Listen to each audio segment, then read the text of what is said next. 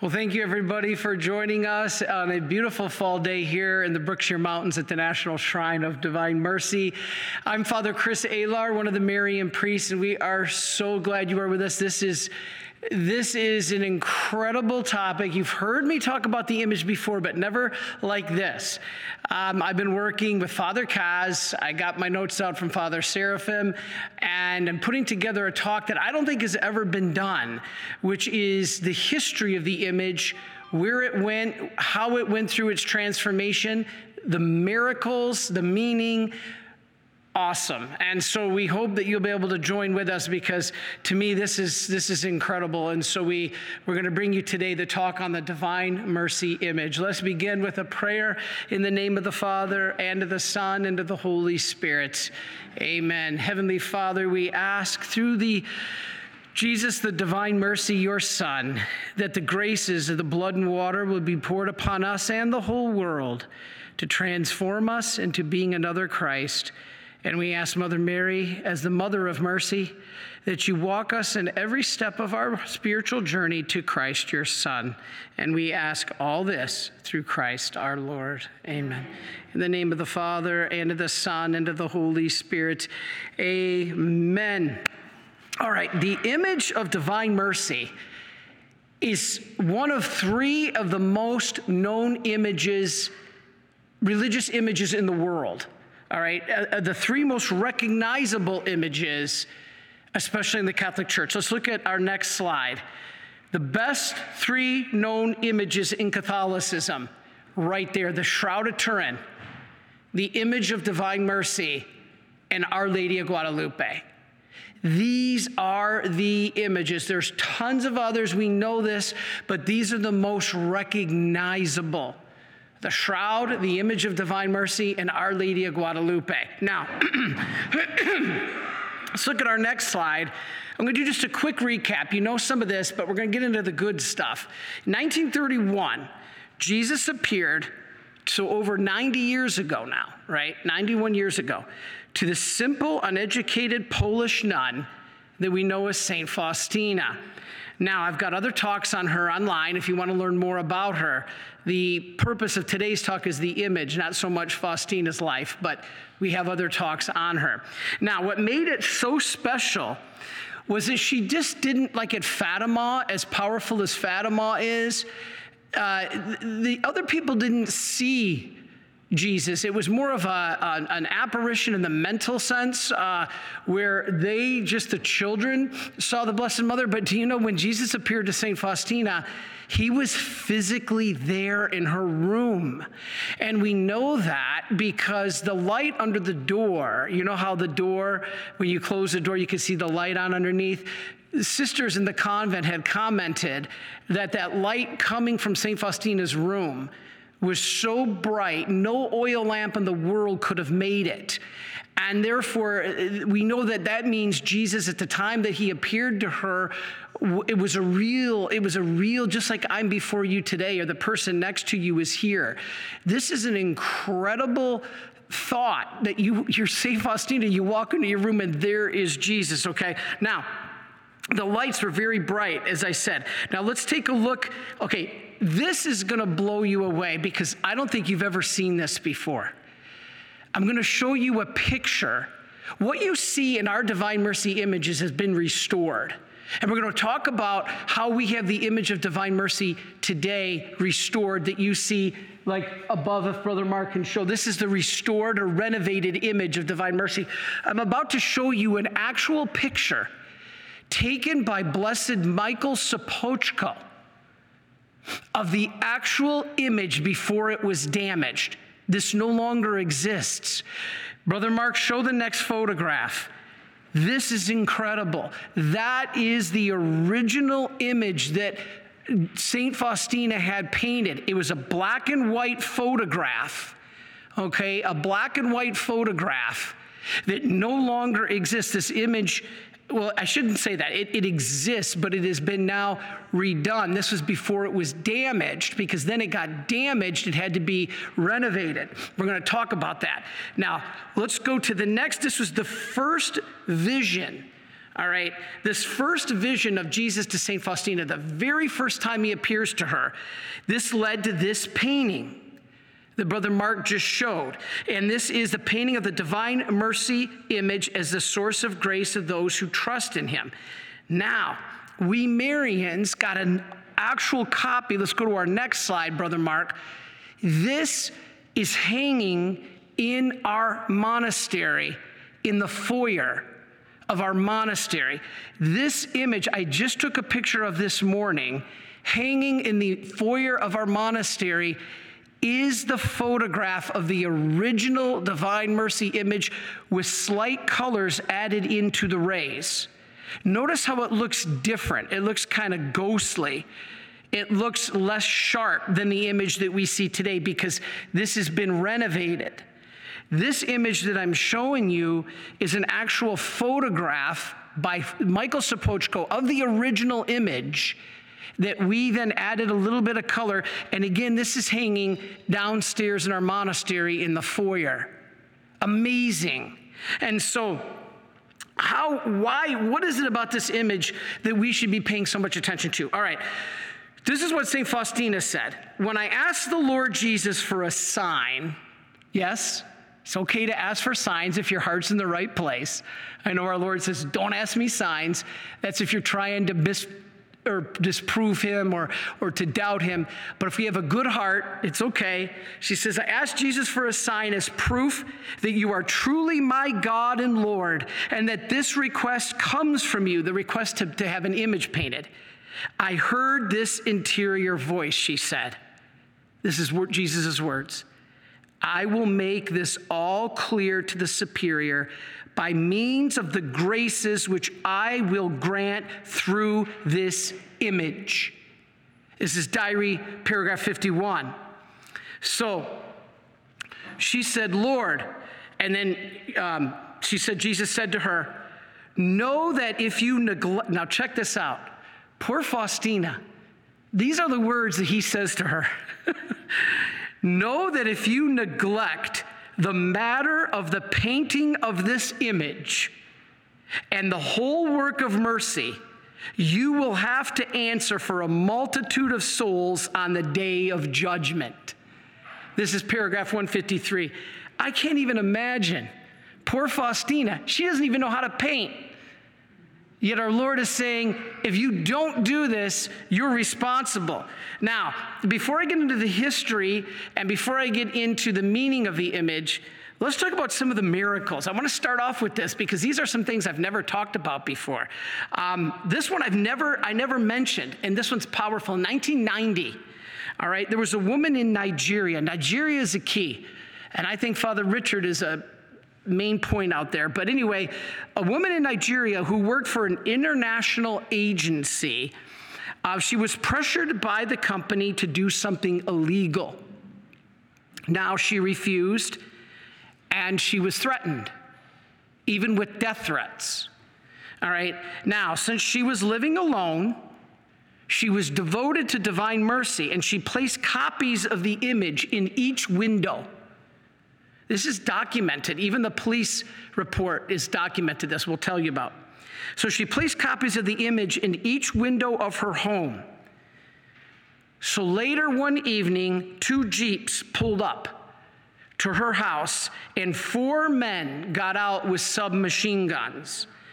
They riddled the entire house with bullets, showering the house with fire and bullets. Inside, the woman dropped to the floor, and her neighbors notified the police. The police arrived immediately on the scene and found casing, bullet casings scattered everywhere on the property. However, the police discovered that none of the bullets penetrated the house and not a single window was broken. Not a single window because they each had the image. The police found these cartridges everywhere, but not a single window was broken. Um, what about the story of the uh, Poland in World War II? All right, in 1944, Hitler ordered the complete destruction of the city of Warsaw in punishment for their uprising against the Nazis. Warsaw gathered together, the men joined forces in Poland, and they had an uprising, a revolt against the Nazis. As punishment, Hitler ordered the town leveled. So in 1944, this happened and everything was leveled. However, there was one small house remained standing in the midst of all this rubble, and they discovered in that house, it was the house of a Jewish man. They discovered in this house was in the basement the image of divine mercy, and the house and the man were completely untouched. Now, there was another incident, check this out, during World War II, also in Warsaw, Poland. The Gestapo had sectioned off several blocks in the town, and they were detaining all the residents so that they could be identified and sent to concentration camps. One man asked the officer in charge if he could go back to his apartment to get some gold, I believe it was. He wanted to get something. And, and the Nazis must have thought, okay, we'll let him think he can get it for himself, but then we'll probably take it, whatever it was that he asked to get. He ran back and found what he was looking for a tiny little image of divine mercy, which probably would have been the one I just showed you. When he returned with the image, the officer was gone, and they had moved on with all the other detainees, basically had forgotten about him. Now, this man was a judge, and since the Nazis first eliminated all educated people, he definitely would have been sent to the concentration camp and exterminated. There's no question. You know who this man was? He became a Marian of the Immaculate Conception. In 1948, after the war, this man joined the Marians. Father Julian Krajewski, he dedicated the rest of his life because of that event to spreading divine mercy, and he is a Marian of the Immaculate Conception. That is incredible. I love these kind of stories. Or what about this story? Let's go to our next slide, Brother Mark. The image and Hurricane Sandy. This is the story of Ron Regelis. In 2012, Hurricane Sandy was roaring up the East Coast. This man lived in New London, Connecticut. And before he was packing everything up, the, the neighborhood was evacuating. Here comes Hurricane Sandy roaring up, and he's leaving the house and he decides to grab the image off the wall. What image? You can see it there. He's holding it the framed image of divine mercy. You can see it in his hands. He's holding it up to the storm, basically putting the image of divine mercy into the face of the storm, basically saying, I consecrate my house and, and this property to the protection of divine mercy. So, anyway, what happened was the, he left, the hurricane roars through. A couple days later, he comes back, and the entire area is leveled. Um, trees through roofs, windows blown out. And here's the amazing part the water, because he was right by the sea, the water had rushed in and flooded all the basements of the houses in the town around him, or uh, in the neighborhood around him. And the neighbor who got there before him told him something incredible. He said, You won't believe this, but the water, like a wall, was rushing through, flooding all the basements, and stopped at your property line. this is incredible. Now, we're not saying this image is a magic wand or a rabbit's foot, okay? We're not saying that. We're not saying that if you put this image in your home, all of a sudden you're going to win the lottery or something like that. No, no, no. Or if I put it up in my office today, Michigan will beat Ohio State, okay?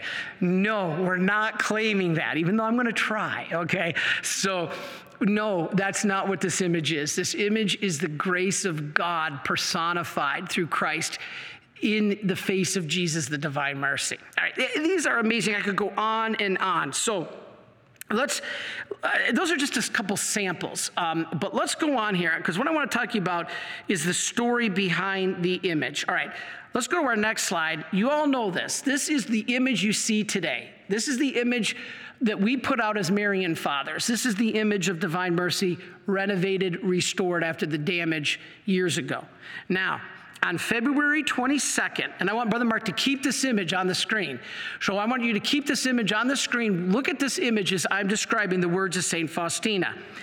Now, February 22nd, 1931, Sister Faustina, a sister of Our Lady of Mercy, was in her convent in Płock, Poland.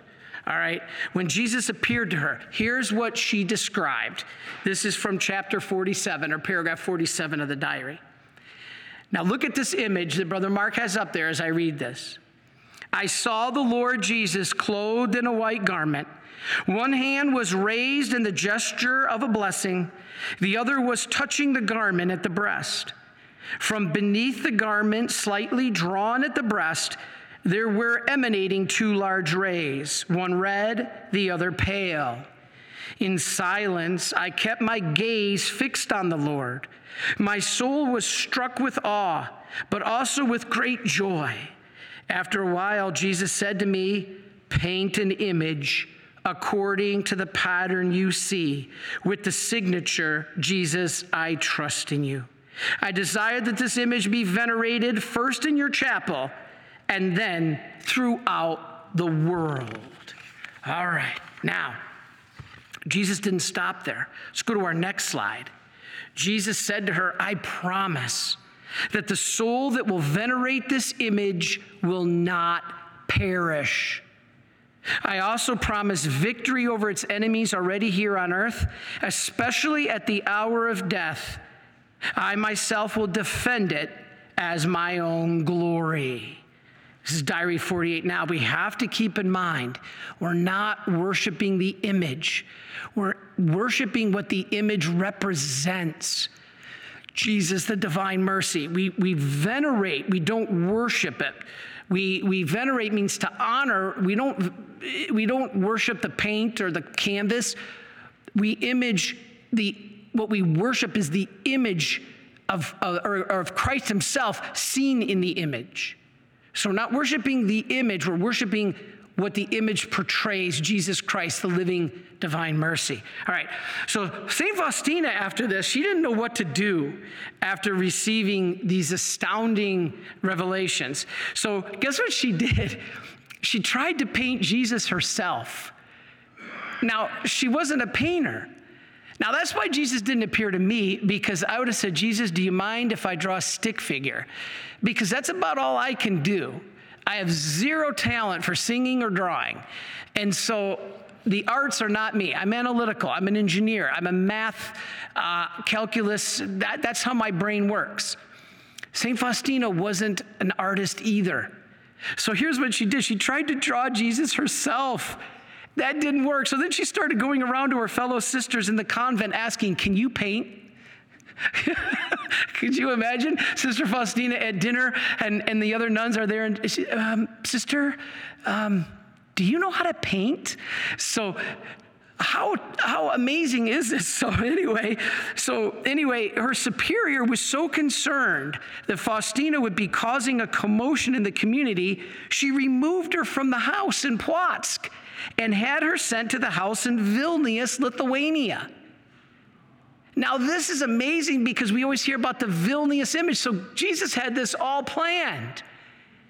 We don't call it the Płock image where Jesus first appeared to her. We call it the Vilnius image because before it was even painted, her superior thought she was causing too much commotion and had St. Faustina sent to Vilnius, Lithuania. This is where we get the name Vilnius image. So let's look at our next slide. In Vilnius, Faustina confided in Blessed Michael Sopoćko, or now at the time, Father Michael Sopoćko. He was her confessor and her spiritual director. That's a picture of him right there. So he first ordered psychiatric, psychiatric tests for Faustina to make sure she was not delusional. And these tests were confirmed she was totally normal. So he began to guide her in fulfilling Jesus' requests. Now, one big step was helping Faustina to recognize that the Lord was giving, was not just giving the image to her, but to the whole world. That's key. Jesus told her, in paragraph 327 of the diary. I am offering people a vessel with which they are to keep coming for graces, the fount of my mercy. That vessel is the image with the signature, Jesus, I trust in you. So, did you catch that? Jesus is saying, I'm giving you a vessel by which to receive all grace. This image of divine mercy. Amazing. So, what happened? So Sopocko, her confessor, gets involved and he commissions, next slide, the painter Eugene Kazimirowski, who actually lived in Sopocko's house. Jesus had this all arranged. And so he, he does, he brings in Eugene Kazimirowski to paint the image. Now, Please keep in mind the movies that have been out. Uh, we got a lot of mail saying, I'm no longer going to honor this image because I had no idea that Eugene Kazimirowski committed suicide, was a Mason, and falsified the document or the painting by having Michael Sopocko as the model.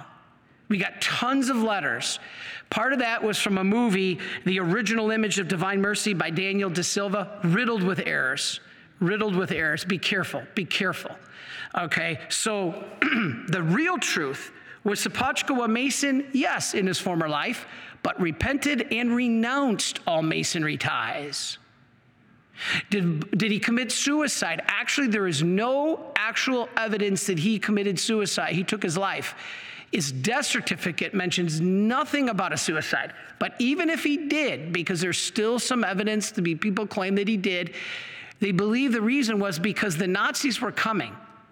And the Nazis were taking over that ill area of Vilnius, and he knew he had information and he had done religious work, and he was fearful of being tortured and giving up information. He didn't trust himself.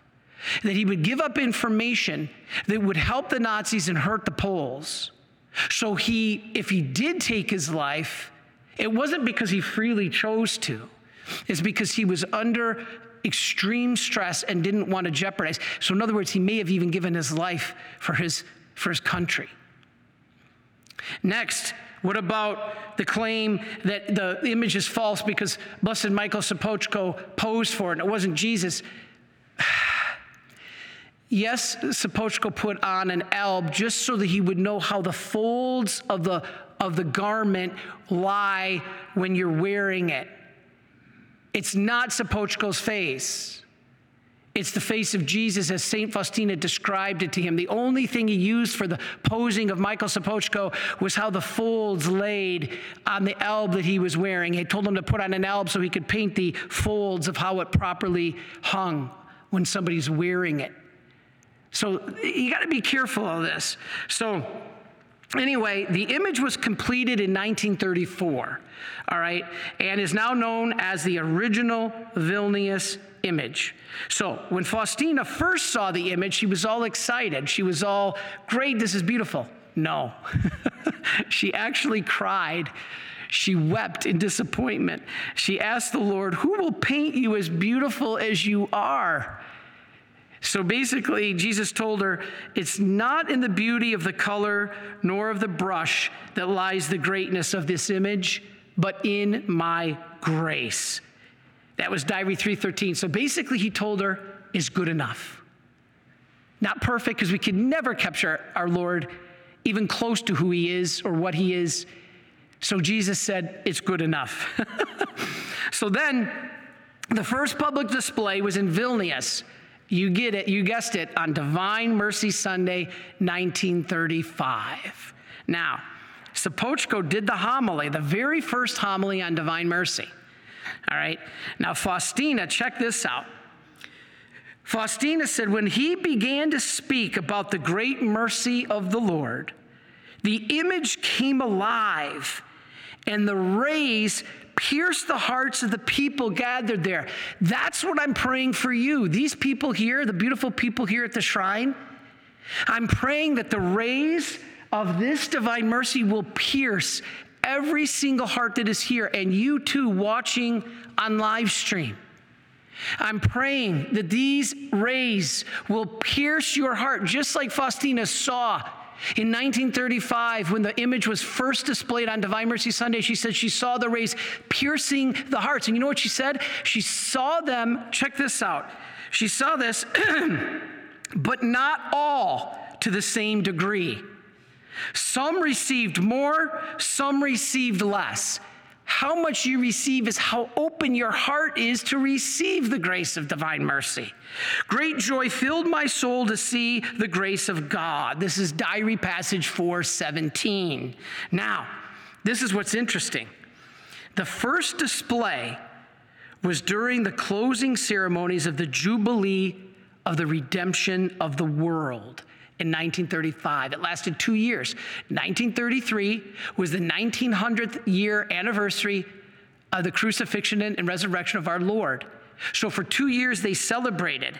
1900 years after the resurrection, they celebrated this Jubilee year of the redemption. And so this was at the shrine of the Dawn Gate. Now, if you heard my homily just a couple weeks ago, our Lady of the Dawn Gate is Our Lady, Mother of Mercy. So here it is at the same place next to Our Lady, Mother of Mercy. Ah, God just, Jesus just has this all planned out. Our Lady, Mother of Mercy in Vilnius. This is the same place, the Dawn Gate, the gate that protected the city of Vilnius, and it was always in the east because Father Kaz explained to me that when the sun rises in the east, enemies would attack from the east so that the sun would be in the eyes of the towns and the townspeople that were trying to defend themselves. And so they put the image of Our Lady of Mercy there. And now here comes the image of Jesus, the divine mercy. Jesus, the divine mercy. Mary, the mother of mercy. Ah. So then, Let's take a look at this.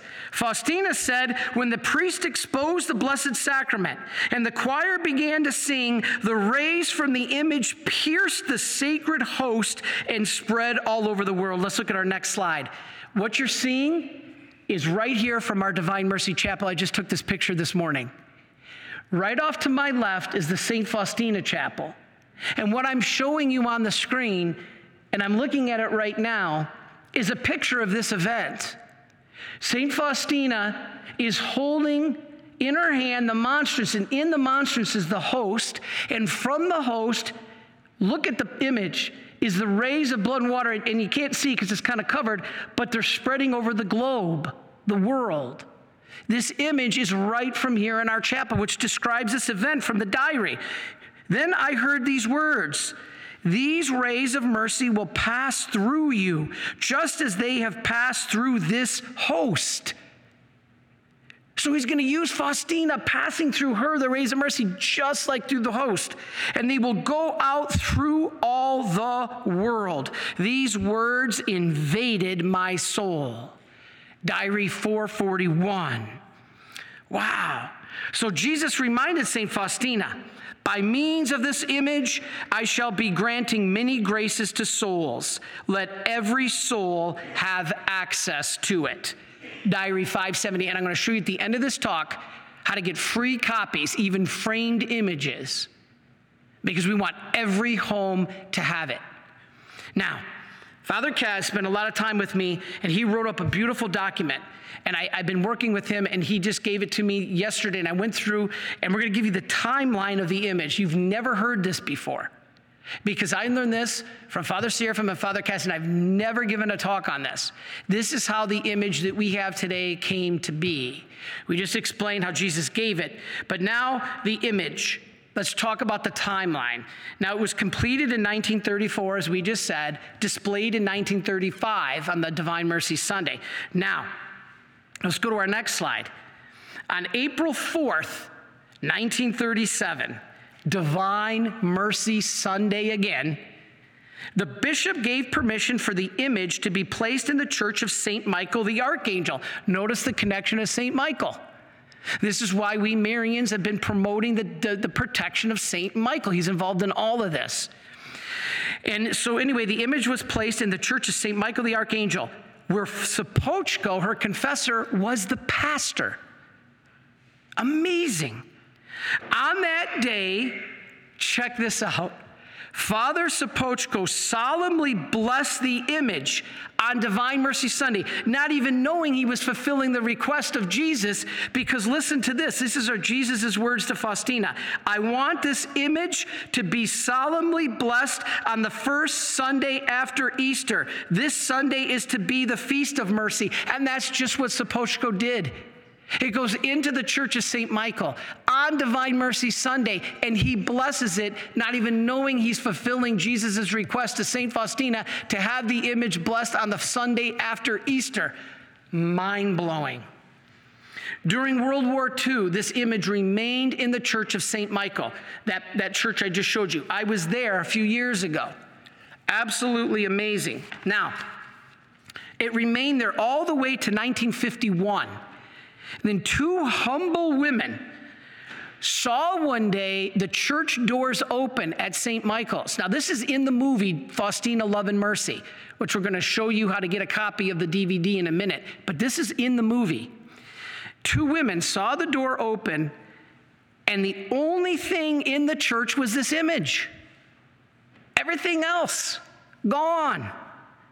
So they bought it for a modest sum. In the movie, actually, a couple bottles of liquor. so they bought it and they kept it in an attic, all right, where it got damaged and needed restoration. So, in the meantime, this woman gets sent to a work camp. Now, I asked St. Father Kaz, was that because she had anything to do with the image? And he said, I'm not positive, but it may. Boy, you talk about being a servant of the Lord if this woman went to a concentration camp. But then Stalin died and she got released. So she comes back, and this was restored in 1956 illegally and was given to a priest in Nova Ruda. Let's take a look at this next image. Here's the actual picture of that church, Nova Ruda, and look it up at the upper right, there's the image hanging. That's the image, the original image. That's a picture that Father Kaz got, that I just got last night. So you've never seen this. And so they restored the image and gives it to this priest. Now it stays there, and all of a sudden in 1970, so we're progressing up, Soviet authorities decided to turn that church into a warehouse. Typical, right, of atheistic communism. Now, it was hung very high. Let's go back to the picture, Brother Mark. See where that image is hung? It's hung so high in that church. It was hung very high and it was difficult to remove it. So, although they turned the church into a warehouse, that image is so high up and so unreachable that they left it and it remained there for 16 years. I mean, this is fascinating. This is a story of the image you've never heard. So it remains hung up there for 16 years to 1986. And then in 1986, an artist, a woman there, made a copy. And at night, they swapped out the original image with the copy. So they got into there. They swapped the image out. They put a copy in its place and they took the original image and it was taken to Belarus. So, this is where the Soviet bloc, this is where God's mercy is penetrating.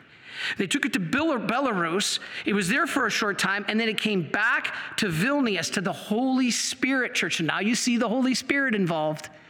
We got St. Michael involved and the Holy Spirit. Notice these are not just any other saints, these churches. You got the Church of St. Michael and the Church of the Holy Spirit. This is behind everything because the image is the Holy Spirit is the rays of red and white. St. Michael is the protector. So, anyway, it comes back to Vilnius to the Holy Spirit Church.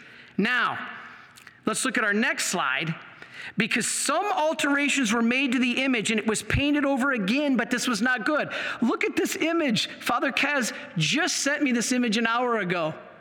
So I quick put it into the presentation. This image is not good.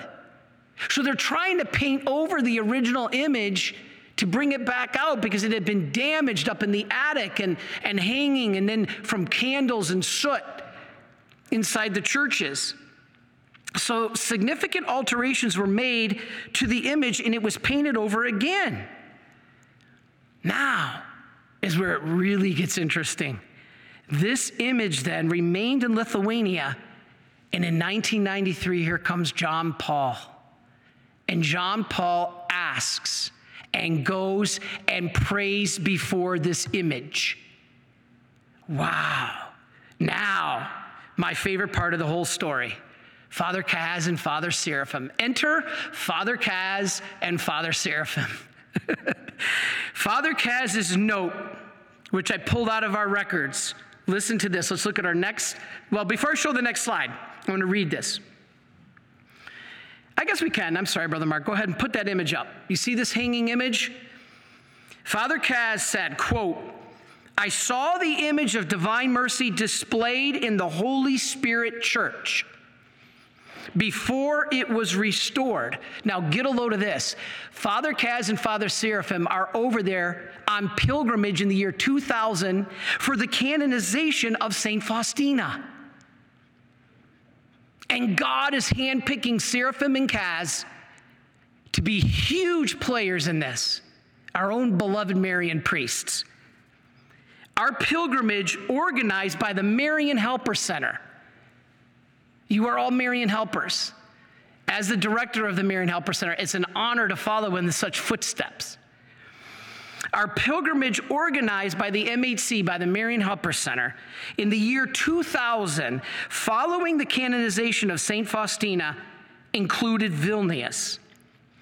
It was during the pilgrimage that Father Seraphim and I met with the Archbishop of Vilnius and proposed that the Divine Mercy image be renovated because it was basically falling into disarray. If it wasn't for this visit, I don't even know if we'd have the image today. We really owe the fact that we still have this image to Father Kaz and Father Seraphim. So, they proposed that the Divine Mercy image be renovated by an expert before it fell apart, before it fell in disarray. The thing's been painted over, the thing's got soot and candle and, and, and uh, soot on it. It's, it's been held in an attic, it's been rolled up, it's disintegrating, it's not being maintained. And so they asked to renovate it by an expert who restored it to its original state. Father Kaz said, quote, we promise the cardinal that our community, with the assistance of Marian helpers, will collect the money to do it. The money was collected. This is how thankful we are to our Marian helpers. You have, maybe even your parents have contributed to such an incredible cause. You're saving millions of souls eh, eh, eh, through God's mercy, especially when they can see it in this image. The money that we collected was used by the cardinal to renovate not only the Divine Mercy image, but the entire Holy Trinity Church. Then they gave the name the Divine Mercy Shrine. This is amazing. And the location is currently where it is today. And so this is amazing. Now, in 2003, then, so this is 2000, Kaz and Seraphim visit. They propose to save the image. Marian helpers step up to the plate. They raise enough money not only to renovate the image, but to rebuild the chapel. They name it the Divine Mercy Chapel. Now, in 2003, the image, let's take a look at our next slide. The image was taken to the congregation of the Sisters of the Merciful Jesus in Vilnius. Does that name sound familiar to you? It's not Faustina's community. The congregation of the Sisters of the Merciful Jesus is not Faustina's community, but why is it important? Do you remember St. Faustina was told by Jesus, I want a new community? I want you to start a new community? Well, actually, this is the community. And it ended up being started by Blessed Michael Sopoćko, her confessor. She never did start it before she died. She died, and Blessed Michael Sopoćko took up the task and founded the newest community, or the new community that Jesus wanted Faustina to found, and he did it. And it's the Congregation of the Sisters of the Merciful Jesus in Vilnius. Now, the image was fully restored. Take a look at this. This woman, uh, Brother Mark can put it back on the screen. This woman worked tirelessly. This is Edita. Look what she's doing. She's one of the most advanced experts in the world. She actually stripped the paint one little tiny, like centimeter at a time. Can you imagine? It took her years to finish, a couple years to do this. And she chipped away to get down to the original image. All because of Father Seraphim, Father Kaz, and the Marian helpers. So she gets down, and so this is the woman who's doing it. She restored the image, and there's the picture of her doing it. Amazing. And so, two years later, she finishes the renovation. The image is fully restored in 2005, and it was returned to the Divine Mercy Shrine or the Holy Spirit Church where it is today. Let's show the picture. That is the actual restored image now in Lithuania, and I celebrated Mass at that altar. I celebrated Mass underneath that image, one of the high points of my entire life. So that's the image hanging in the Divine Mercy Shrine in Vilnius, formerly the Holy Spirit Church, renovated by the Marian Fathers, the image renovated by the Marian Helpers. And that hangs there now that you can see in Vilnius, which a few years ago I had again the honor of celebrating the Mass. Amazing. Now, renovation was finished, and now let's go into the meaning of the image because this I have talked a little bit before, but I want to refresh you. If you've heard this part, it's not going to be long. This is a refresher. All right, so um, I want to tell a little bit about the meaning of the image because it's so important before we get into the last part. Now, Pope Benedict said the greatest images of Christianity are the ones that capture the paschal mystery. That's what the image is about, the entire paschal mystery. All right. Everything is in this image. All right. I don't know if Brother Mark can zoom in to see the image or show another slide of the image. I'm not sure. Sorry, I should have put another slide up. But Pope Benedict pointed out again about the paschal mystery being key. Well, the entire paschal mystery is in this image. Now, you've heard me say this before, but I'm going to give you a refresher. What's the paschal mystery? The passion, death, resurrection, and ascension to Jesus Christ. It's all in there. All right, for instance, Holy Thursday. Where is Holy Thursday in the image of divine mercy?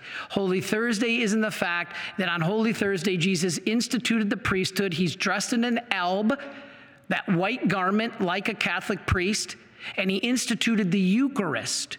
This is Holy Thursday, what's coming from the red ray, the precious blood, Holy Communion. All right, the next day, Good Friday. Good Friday is in this image because we see the wounds. Now, they're not real clear. We're going to talk about this in a minute. Are the wounds on the image?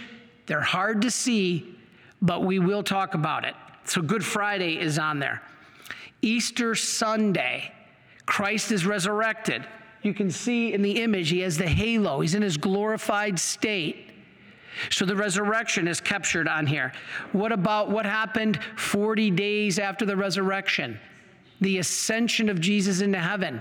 I always point out this one's a little bit tougher, but we know the ascension's on here because in the Bible it says before Jesus ascended to the Father, he blessed all those present.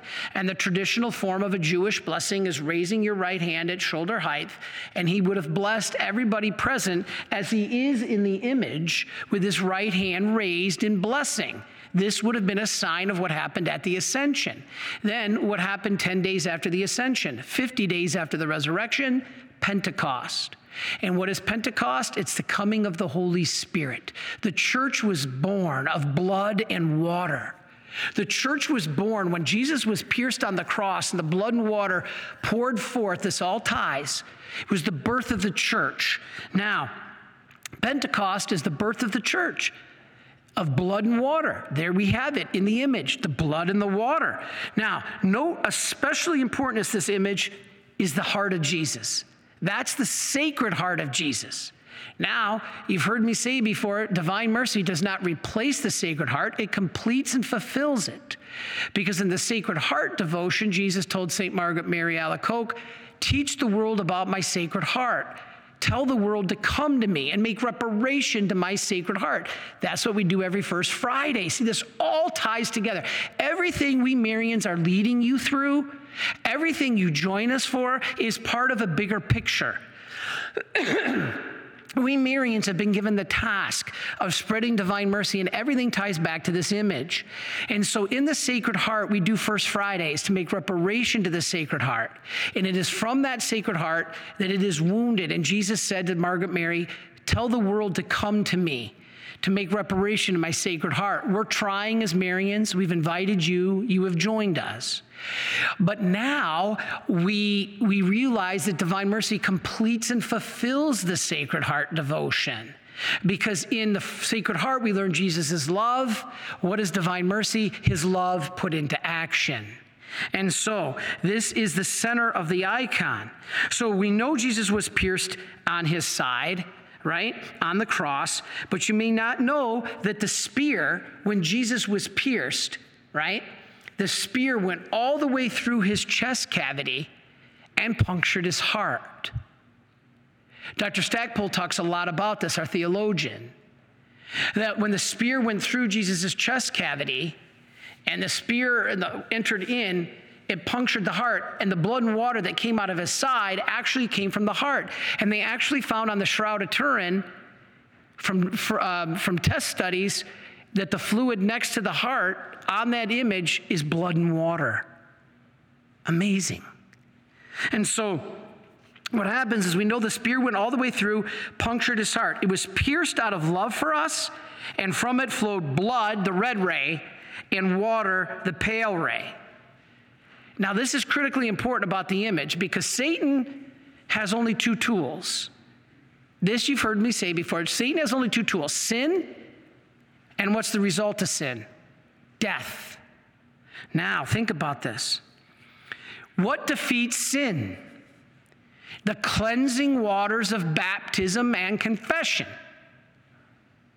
In the pale ray, Jesus gives the water, the cleansing waters of baptism and confession. What for? The purpose? Blow away sin. So Satan's first tool, sin, is wiped away in the first ray of the image. What's Satan's second tool? Death. Now, what wipes out death? Life. And what was life to the Jews? Blood. To the Jews, blood was the life of the being. What was it? It was blood. So these two rays wipe out the two tools of Satan, sin and death. Sin is wiped out by the cleansing waters of baptism and confession. Death, Satan's other tool, is wiped out by life. And what was life to the Jews? Blood. No being can live without blood in the sense of the human. Now, let's look at our next slide. Sopoćko also asked Faustina for the meaning of the two rays. He asked her, What's the meaning? And St. Faustina said, These two rays denote blood and water. The pale ray stands for the water which makes souls righteous. The red rays stand for the blood, which is the life of souls. Notice that? Blood, the life. These two rays issued forth from the very depths of my tender mercy when my agonized heart was opened by a lance on the cross. Wow. Now, here's something that's really interesting to me. Let's look at the next line of that same passage, 299 of the diary. These rays, Jesus said, shield souls from the wrath of my Father. Happy is the one who will dwell in their shadow, for the just hand of God shall not lie, not lay hold of him. Diary 299. I want to tell a funny story with Father Kaz. One day I had given a talk and I pointed to this passage and I was talking about the wrath of the Father. Jesus says it right here the wrath of my Father. So I was giving a talk and Father Kaz saw me in the kitchen later. This is several years ago. And he says, Father Chris, kind of, you might want to kind of tone down on the wrath of the Father. And I said, But Father Kaz, it's right there in the diary. He says, I, I know, you know, Father has that huge, giant heart. And, and, and, and here I am pounding on the, the words of Faustina about the wrath of the Father. And Father Kaz is like, the image is about mercy. We want to donate it. And I'm like, no, I don't, I don't, I, I don't see it that way, Father. And then walks Father Seraphim. and he comes, comes in and I said, Father Seraphim, I says, does diary 299 talk about shielding from the wrath of the Father. So, shouldn't I be preaching about this? And Father, Father Kaz is, is saying it's not so much that the Father is wrathful at the person. And it says it right here that the wrath of the Father is going to strike the person. And Father Seraphim looks at me and goes, You have so much to learn. he says, Jesus isn't talking about the wrath of the Father against the sinner. He's talking about the wrath of the Father against the sin. And I went, huh? He says, the wrath of the Father is going to strike at sin. So he said, suppose, and he held up, I think it was a fork or something. And he held it up and he says, if this is sin, God the Father is going to strike at sin. He's going to obliterate it. Here's the problem, Father Seraphim told me. If you're holding on to it, if you're embracing sin, if you're living in sin and you don't want to let go of sin, you are going to get zapped too. And all of a sudden, this light went on in my mind. Oh my gosh, that's amazing. Father Kaz was right. It's not the wrath of the Father against the sinner. It's the wrath of the Father against the sin. And when He strikes at that sin, if we're holding on to it and refuse to let go of it, no, I love my addictions too much. I love my, my lust too much. I love my drugs too much. I love my, my material goods too much. When God strikes at it, if we're holding on to it, we're going to get zapped too. So, this is why Jesus says, Happy the one who will dwell in their shelter of the rays. For the just hand of God shall not lay hold of him. Well, how could God be just if he doesn't lay hold of the sinner? Because the just hand of God is striking the sin. Let go of the sin. Get the sin out. So when God strikes at it, you're not going to be struck. That was an epiphany for me. And that's the beauty of the rays of mercy. Jesus says, hide in those rays so that God's wrath won't strike you. So you you struggling to let go, at least dive into the rays of Jesus' mercy. Even if you're still kind of you dive into those rays of mercy and, and, and they will shelter you. Incredible. Passage 299 of the diary. Amazing. I, I, I wanted to share that because I thought it was so powerful. So, these two rays represent what Christ asks us to do on Divine Mercy Sunday.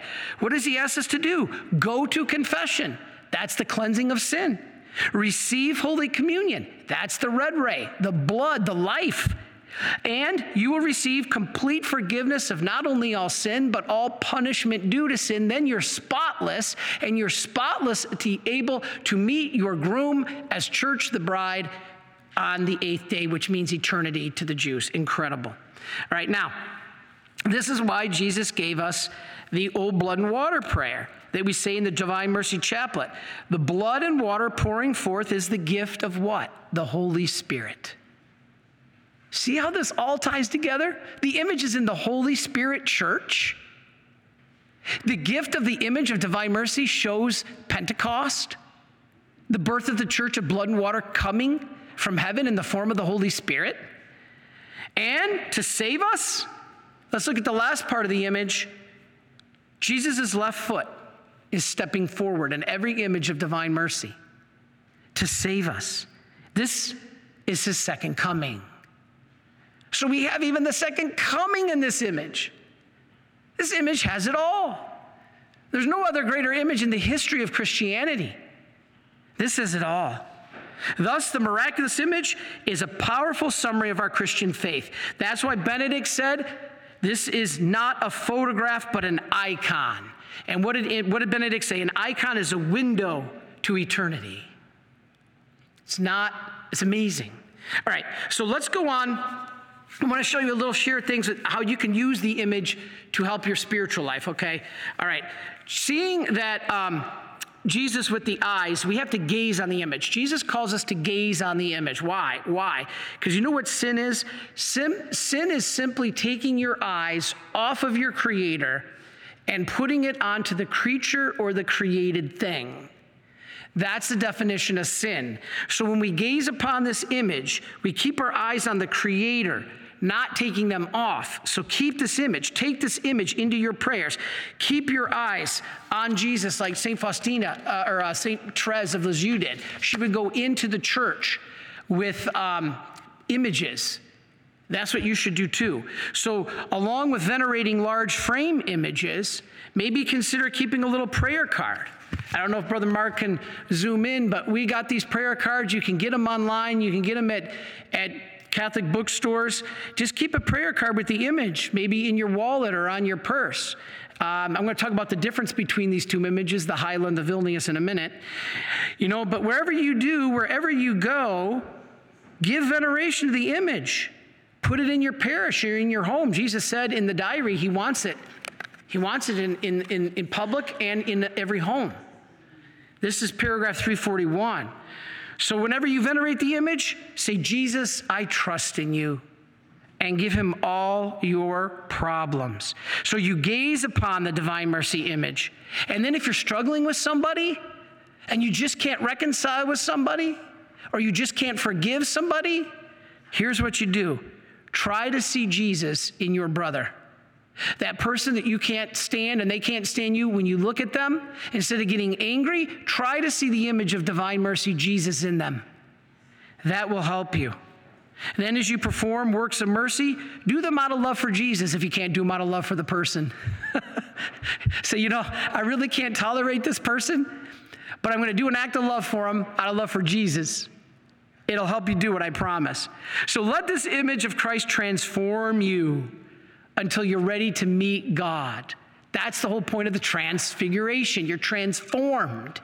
That's what the Eucharist is about. It's a transforming from bread and wine to the body and blood of Christ. It's all tied together. All right, so let's go through a couple quick things. I mentioned earlier about the wounds. Where are the wounds in the image of divine mercy? A lot of people have complained about this. I want to read you Father Seraph, or uh, Dr. Stackpole. Now, the wounds, yes, are unfortunately not very visible in the restored Vilnius image that we restored as Marians. And the image that we restored is the one that you see above our altar, the image you see on, constantly in our publications.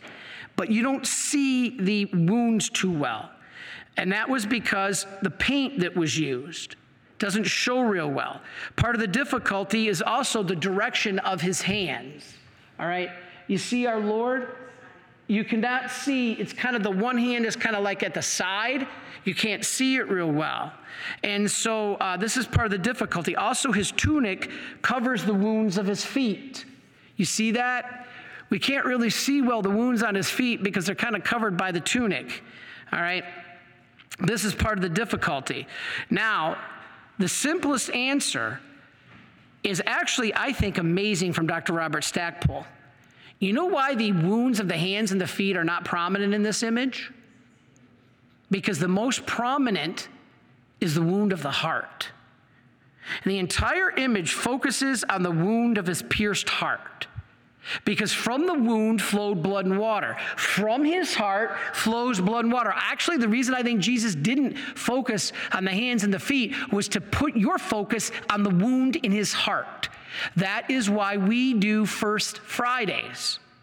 The entire image hinges upon the wound that pierced his side and his heart, out of which blood and water flowed. This is the center of mercy. Yes, we, we venerate the wounds in the hand and the feet, but those are not the center of mercy. The wounded heart is the center of mercy. Even though they're there, I think our Lord wanted the focus to be on his heart. That wound, the most important in some ways, according to St. Catherine of Siena. I'm not making this up. St. Catherine of Siena said that was the most important wound the wound in his side, from which the blood and the water flowed out and pierced his heart. The wound in his side and heart, St. Catherine of Siena said. She said it symbolizes the infinite love of God poured out upon us from the cross. Amazing. All right, so of all the different images, which one is best? I just held up two images here. We have the Vilnius that we talked about that was restored, and we have this called the Hyla. I'm going to talk about these right now. All right.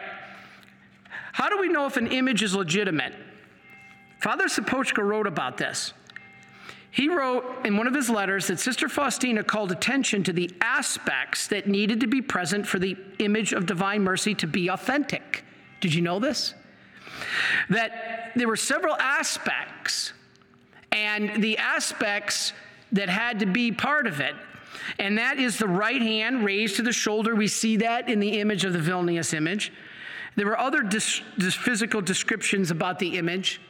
So let's look at our next image, and this is the true image. Father Kaz just said me, look how beautiful that high res image of the Jesus is the face of the divine mercy. So, this painting by Eugene Kazimirowski, which we explained in 1934, is what we call the original image. The original image of divine mercy. The painting was overseen by St. Faustina and Blessed Michael Sopoćko. Very good. Father Sopoćko stood as the model, as I said, for the folds, but was not his face, contrary to that movie. Father Seraphim also had an amazing part in this.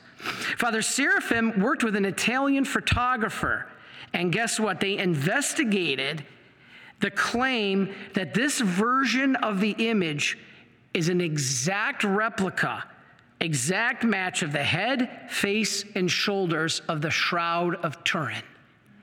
This is incredible. So, right now, I want to show you a quick two and a half minute video from the movie Faustina Love and Mercy that talks about the connection of the image and the Shroud of Turin. This summarizes it all together. Let's watch this two and a half minute video.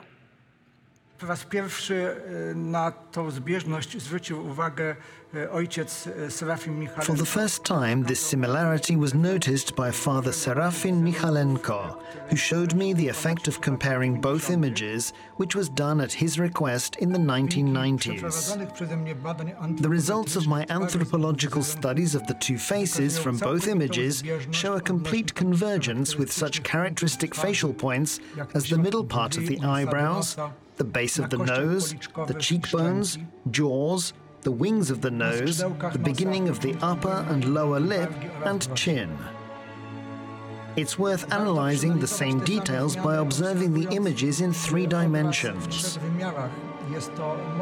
It is a face model created by Professor Mignaro in 2002, based on the measurements of the Shroud of Turin and the veil from Oviedo. The veil of Oviedo is the object that covered the face of Jesus when the body was still hanging on the cross, and this veil remained there on the face until the body was placed on the shroud. Then the veil was removed and the body was covered with the shroud.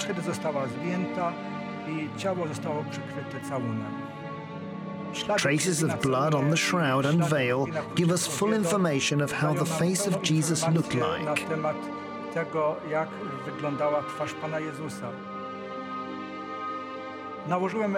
I put all three images on each other, and it turned out that the eight points determining the most characteristic features of the face perfectly matched.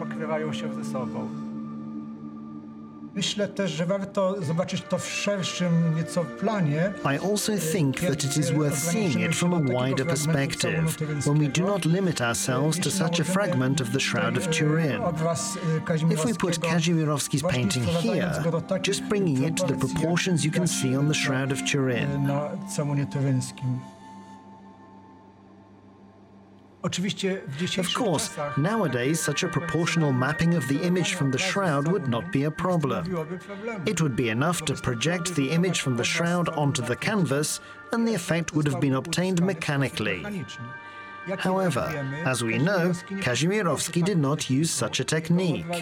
His painting, therefore, was made, one could say, in an intuitive way.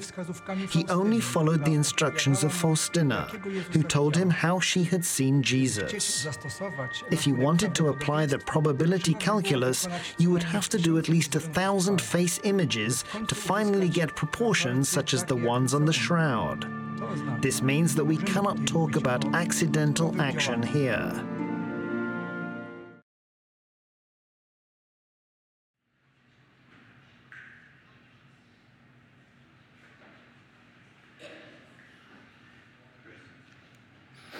Okay, so everybody, thank you. I'm just catching up here now. Now, here's the powerful thing there is in that restored image the connection with the Shroud of Turin, as you just saw, the beautiful example, but it goes deeper. Now, I want to comment a little bit on some of the other images. Now, some people are devoted to the divine mercy. They prefer the version of the image painted by the artist named Hyla, who gave it to the Sisters of Our Lady of Mercy, St. Faustina's community in Poland. Let's take a look here. This is above Sister Faustina's tomb. Now, in Poland, they placed it because the Hyla gave it to the sisters in thanksgiving for preserving of himself and his family during World War II. So we have in this image an image over the tomb of St. Faustina, even though it doesn't match the exact requirements that Faustina said were on the Vilnius image. I find that kind of interesting, but I'm not going to nullify it because the sisters have it above her tomb, even though technically the hand is raised above the shoulder and whatnot. Now, the sisters place it over the tomb of St. Faustina in their convent in Łagiewniki near Krakow. Let's take a look. This is the image, the next slide, above St. Faustina's tomb called the Hyla image. So this is a valid image. It's different from the Vilnius. All right? So the sisters placed it over her tomb, and the image was blessed by Father Joseph Andrasz, one of Faustina's confessors. After she died, he blessed it in 1944. Guess when? On Divine Mercy Sunday. All right, it seems that it's the favorite version of European and Latin American devotees of Divine Mercy, very popular in Europe and in Latin America. Nevertheless, some aspects of the version of, of, of this image are not entirely in accord with what Faustina requested, as we just mentioned that Faust that Sopoćko mentioned. So even though I started to doubt it when I heard the sisters adopted it, then I know it's okay. For example, as we said, Christ's hand in his blessing is a little too high, or the gaze from Christ is directly at the viewer. When in the image of the Vilnius, it's down like he's looking from the cross, um, as Faustina said it should be. Anyway, it's arguable that this version does not do justice to the rays of mercy. Why? Because they're supposed to be coming out at you and the problem with the image, even our image of Vilnius, including the Hyla, is they appear to go down. That's because you have a 3D image that you're trying to capture in 2D. That's hard. Trying to capture a 3D image of Christ in 2D. That's why the shroud is so amazing because when they actually looked at it, the image on the shroud is actually three dimensional. So, anyway, um, let's look at our next slide. This is why the Marian Fathers commissioned a new image in 1970s from an American painter named Robert Skemp. This is called the Skemp image. Now, notice the difference here. His hand is now back to the proper place, level with the shoulder. And in 1982, this was completed that tried to rectify the issues of the hyla with an image that showed the rays coming out at you. See the image on the, on the skemp? The rays come directly out, almost like a 3D effect. Okay, so they come out of the breast of Christ directly at the viewer. So this famous ultra realistic rendition of the, of the image is the most accurate technically. That's why we Marian fathers have it. And it became the most popular version in the Philippines. God bless my brothers and sisters in the Philippines. And it can be found there on the altar at the Divine Mercy Shrine outside of Manila. So it's beautiful. All right. But of course, this version is not perfect either, according to Sopoćko. Um, now, this one, Father Seraphim did stood, stand as the model. Did you know that? Father Seraphim stood as the model for the Skemp image. According to one of our workers, Maciek, who's now in Poland, he actually made an interesting comment last page. We got to make kickoff here too, so right. He insists that if you look at the face of Jesus in the Skemp, you can see a young Father Seraphim. I wouldn't go that far because it's still the image of Jesus. But anyway, all these famous versions have ecclesiastical approval. And remember, Jesus said, if the church says it's okay, heaven says it's okay. So even though Faustina said it should have these two typical aspects, you don't reject the images because they might be lacking because when the church approves something, heaven has to approve it. Absolutely. And so there's another famous version. Let's take a look at Brother Mark can show. This is the blue Hyla. This is another favorite version, a revision of Hyla's, but this has a dark blue background. This was done by the American artist Kathleen Weber. And this version is probably the most popular because it emphasizes the compassionate gaze of Jesus. You know, I had somebody say to me on the at my table at a mission once, I had the Vilnius and I had the Hyla. And she says, I'd like an image, please. I said, which one? And she says, the one where Jesus is nice. because in the blue image, if you look at it, he's much more happy. In the Vilnius image, I think it's more realistic because our Lord is going through the passion. Then he's resurrected. So we, we, you know, we, we have these aspects. So anyway, of course, that version is not perfect either. None are. None can ever capture fully our Lord. But whichever you prefer, be respectful of all the approved versions. All right. So I want to quickly finish here because I want to talk about Father Seraphim and about the image of divine mercy that I think Father Seraphim is mentioned in the diary. Uh, you may have heard me bring this up a couple uh, months ago, or actually it was last year. But let me read paragraph 1689, where I think Father Seraphim is mentioned in the diary. Listen to 1689. Today, this is Faustina talking. I saw two enormous pillars implanted on the ground. I had implanted one of them, and a certain person with the initials SM now, people say, well, his real name wasn't Seraphim. Well, his real name was Stanley. So, SM. She said, SM planted the other. So, you got two pillars. Faustina says she planted one pillar, and this man with the initials SM planted the other pillar. We had done so with unheard of effort, much fatigue and difficulty. And when I had implanted the pillar, I myself wondered where such extraordinary strength had come from. And I recognized that I had not done this by my own strength, but with the power which came from above. These two pillars were close to each other in the area of the image. Then, listen to this I saw the image raised up very high hanging from these two pillars. So Faustina plants one pillar, this person named SM plants another pillar, and the image is placed on top of these pillars. This is what Faustina is explaining. In an instant, there stood a large temple, supported both from within and from without, upon these two pillars. That means the church is supported by divine mercy. Incredible. I saw a hand finishing the temple, but I did not see the person. There was a beautiful multitude of people inside and outside the temple, and torrents issuing from the compassionate heart of Jesus were flowing down upon everyone. That's the image of divine mercy. Now, here's the point I, I, I, I, I, cornered Father Kaz one day. And I said, Father Kaz, did you read this in the diary? This has got to be Father Seraphim. He says, Well, Father Seraphim always denied it. He always said that it was Michael Sopoćko. Well, the problem is, if that was the case, it'd be MS, not SM. Even that way, but she says, I didn't know who the person was. St. Faustina wrote this in 1938 or 36, 36 or 38. And guess what, everybody? 38 she wrote it just before she died, and she says, I don't know who this person is. It couldn't have been Michael Sopoćko. She knew who Michael Sopoćko was. So I believe wholeheartedly this is Father Seraphim that Faustina was talking about. And so when I cornered Father Kaz, says, Well, we can't say that publicly. But I said, You, Father Kaz, do you believe it personally? And he got this big smile on his face. So I think Father Kaz believes it is Father Seraphim.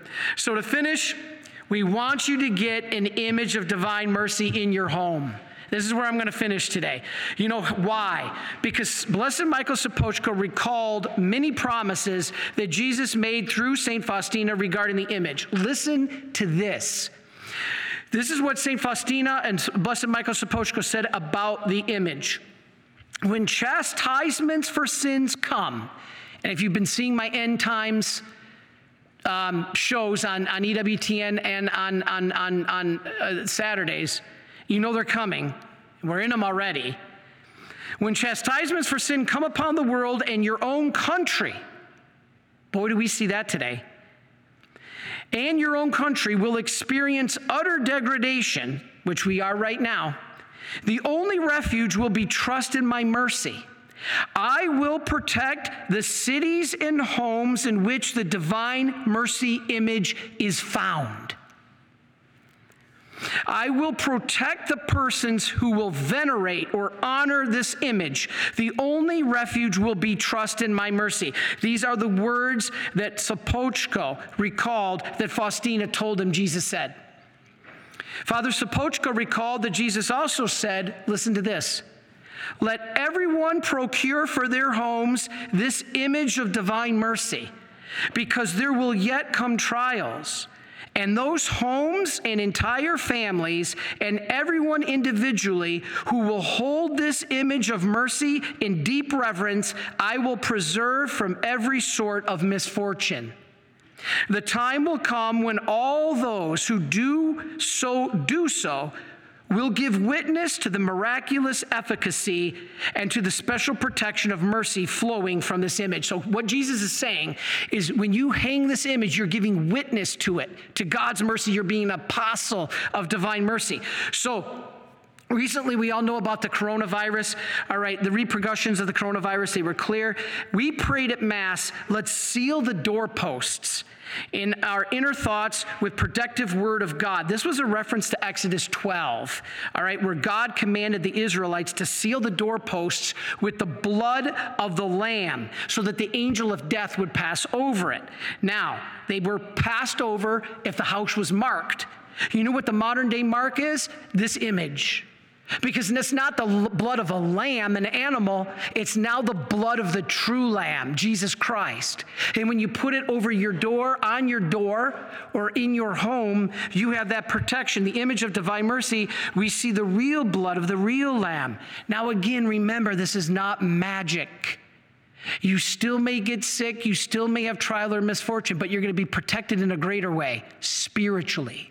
Jesus never makes the promise of physical that you will not still face trials, but He's going to protect you from the spiritual misfortunes of the loss of your soul. This is if you trust in His mercy. It's not the, the image that saves you, it's what's represented in the image God's mercy. So please, we urge you get the image of divine mercy with Jesus, I trust in you. Put it on your doors, as many did during the time of Corona. We still need to do this. Now, I want to show you a quick video. We're running out of time, but I'm going to show you a quick video of the image that we have here at Divine Mercy and how we make these right here at the Shrine of Divine Mercy. It's only about 30 seconds. Now, before we go, we'd like to tell you about a special project that we Marian Fathers do right here at the National Shrine. We hand make these beautiful canvas images, not only of Divine Mercy, but Mary, St. Joseph, and many others. These sacred art images are made by priests, brothers, volunteers, the laity, seminarians, and even employees. And so Jesus said that he wanted an image of divine mercy in every home. Now you have a chance to get one handmade by us, Marians. So please see the information on your screen and get a beautiful image to place in your home. Okay, so that was just a quick video to show you, to be able to see how we make these images. Now, our next slide, if Brother Mark can show, here's a picture cameraman Giuseppe and me making these images. We don't make all of them, of course. We have volunteers, we have other priests and brothers, we have staff. It's beautiful, but they're all handmade here. Here's a picture of cameraman Giuseppe and me making some images. Now, the prints, you can get these beautiful canvas prints. Okay, now, I'm going to tell you how you can get stuff for free as well. I want this in every home. Jesus wants this in every home. So you have a couple options. One, if you want a beautiful canvas, and sorry, I nicked it on the way in here, so that nick is not on here. But you can see it's gallery wrapped over a wood frame beautiful to display on your wall. And our next slide, you can get these canvas images right here on shopmercy.org or divinemercyart.org, or you can call us at 800 4 Marian. That's 462 7426 if you want to get this canvas image. There are donation of $24.95, but I'm going to give you a way around this. If you can't afford it, we got a great option for you. We're going to send you these for free. If you can't afford the beautiful canvas image and you still want one in your house and you will hang it or you will give it away for free, I will send you a free framed 8 by 10 image. This is beautiful for any home. Let's look at the next slide. Actually, I messed up, but you can also download it. Let me jump ahead before I show you this framed. If you want to get it today, let me have Brother Mark show the free 5 by 7 We also have a free 5 by 7 that you can print. You don't even have to write us or call us. If you want to go, look at your slide, thedivinemercy.org slash divine mercy image. You can download a free 5 by 7 color image, get it blessed by a priest, but you know, according to the catechism, you can actually bless small images yourself by virtue of your common priesthood at baptism. You can actually bless images yourself this way. But I would have it best blessed by a priest. You can get that free 5 by 7 download at thedivinemercy.org slash divine mercy image. Now, if you don't want to print it out, let's go back to this image. I will send you free. We have a guy who wishes to remain anonymous. How beautiful he frames these for us. We got these frames uh, from him. And if you want a free one, you can call, and we're going to put it up on your screen right now. If you want a free 8 by 10 framed image, you can email or call Peter. He's actually in the office. You can email him at peterjames at marian.org or call him at 413 298 1303. And we will send these to you. Now, again, I'm doing this because we want this in every home. It's not about the money. Yes, we got to pay for our operation, we got to pay our bills and, and, and pay for materials and pay for all this and that, but I don't care. If you will put this in your house, if you will put this in your home, we will send it to you. So, you want a beautiful canvas image? You can visit divinemercyart.org or shopmercy.org. If you want to download it, you can get the 5 by 7 that we just said at thedivinemercy.org uh, slash divine mercy image. Or if you want that 8 by 10, you can call Peter at 413 298 1303 or email him at peterjames at marian.org. So there is no excuse. there is no excuse for you not to have an image in your home. Even if you want just a little prayer card, you can get these. I'll send these to you. You can get these prayer cards of the either the Vilnius or the Hyla. Just please get them in your home. Protect yourself. Get the world what Jesus asked Faustina to do. I want it in every home. All right, so this is really powerful. All right, so remember again, it's Jesus whom we worship, not the image. While this act of faith will not guarantee your family won't be afflicted in some physical way, it will guarantee that when you trust in Jesus, you will obtain his promise of grace needed for heaven. And I think I got enough time to tell you how I think this works. I want to tell you one last story to finish. We received an email once from a beautiful friends of our Polish econom in Poland or in, in uh, Rome. Ellen, Eileen, and Mary in Scituate, Massachusetts, sent us something quite amazing. They hung the image of divine mercy, a blessed image, on their door and the weather after a while got, got it got weathered. And the proper way to dispose of something that's blessed is you either burn it or you bury it, surprisingly. To burn it is in the proper way to dispose of a blessed item, not throw it away. And when they burn this image, guess what? Let's take a look at our first image. It didn't burn. The image of divine mercy did not burn. the blessed image. The whole ashes disintegrated, the whole image disintegrated. Look at that image. That is the ash, it is in the ash. The blessed image of divine mercy did not burn, so they did it again. Let's take a look at our second slide. The second blessed image did not burn. Look at that. That is, that is the, the, the, the ash. You, you burn a newspaper, you can't read the text. And look at the image. Now, here's what's fascinating. Then they took an unblessed image, which is okay, they didn't do it irreverently, but they tried to dispose of it properly by burning it. And look at the third image. When it was unblessed, it completely burned. It completely burned. That's incredible. And so we have a YouTube video on this if you want to see more details. So God bless everybody. You know, when we tell the story about how the Marian helpers helped bring divine mercy to the world, it was because of you. It was because of you back in the year 2000, 22 years ago, that rose to the occasion when we Marians asked for your help to save the image of divine mercy. Because Jesus said, I want it in every home, I want it around the world. And so I invite you to become a Marian helper. Look on your screen, it doesn't cost anything. It takes but a few seconds. Please visit micprayers.org. Become a Marian helper. Doesn't cost, I don't care if you ever donate a dollar. I truly don't. I mean, again, I always say we still need to pay our bills. We need to feed these postulants who are here. They get hungry once in a while. But, but the key is that you can't donate, that's fine. But get the grace of being a Marian helper. Thank you so much for this incredible story that God gave us in the image of divine mercy. And may Almighty God bless you, the Father, the Son, and the Holy Spirit. Amen. God bless you and go blue. Thank you, everybody. Have a great day.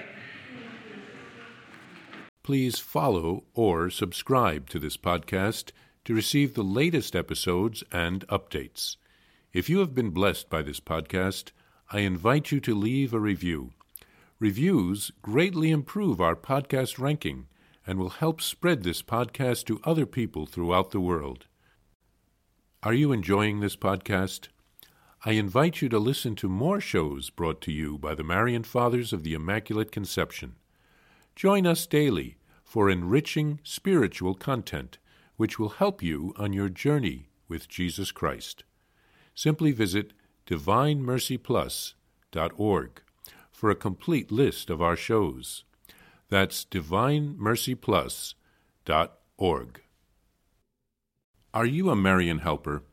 Join our Spiritual Benefit Society and start sharing in the graces of all the daily masses, prayers, and good works of Marian priests and brothers all over the world. Sign up is free and easy simply visit micprayers.org. That's micprayers.org. Thank you, and God bless you.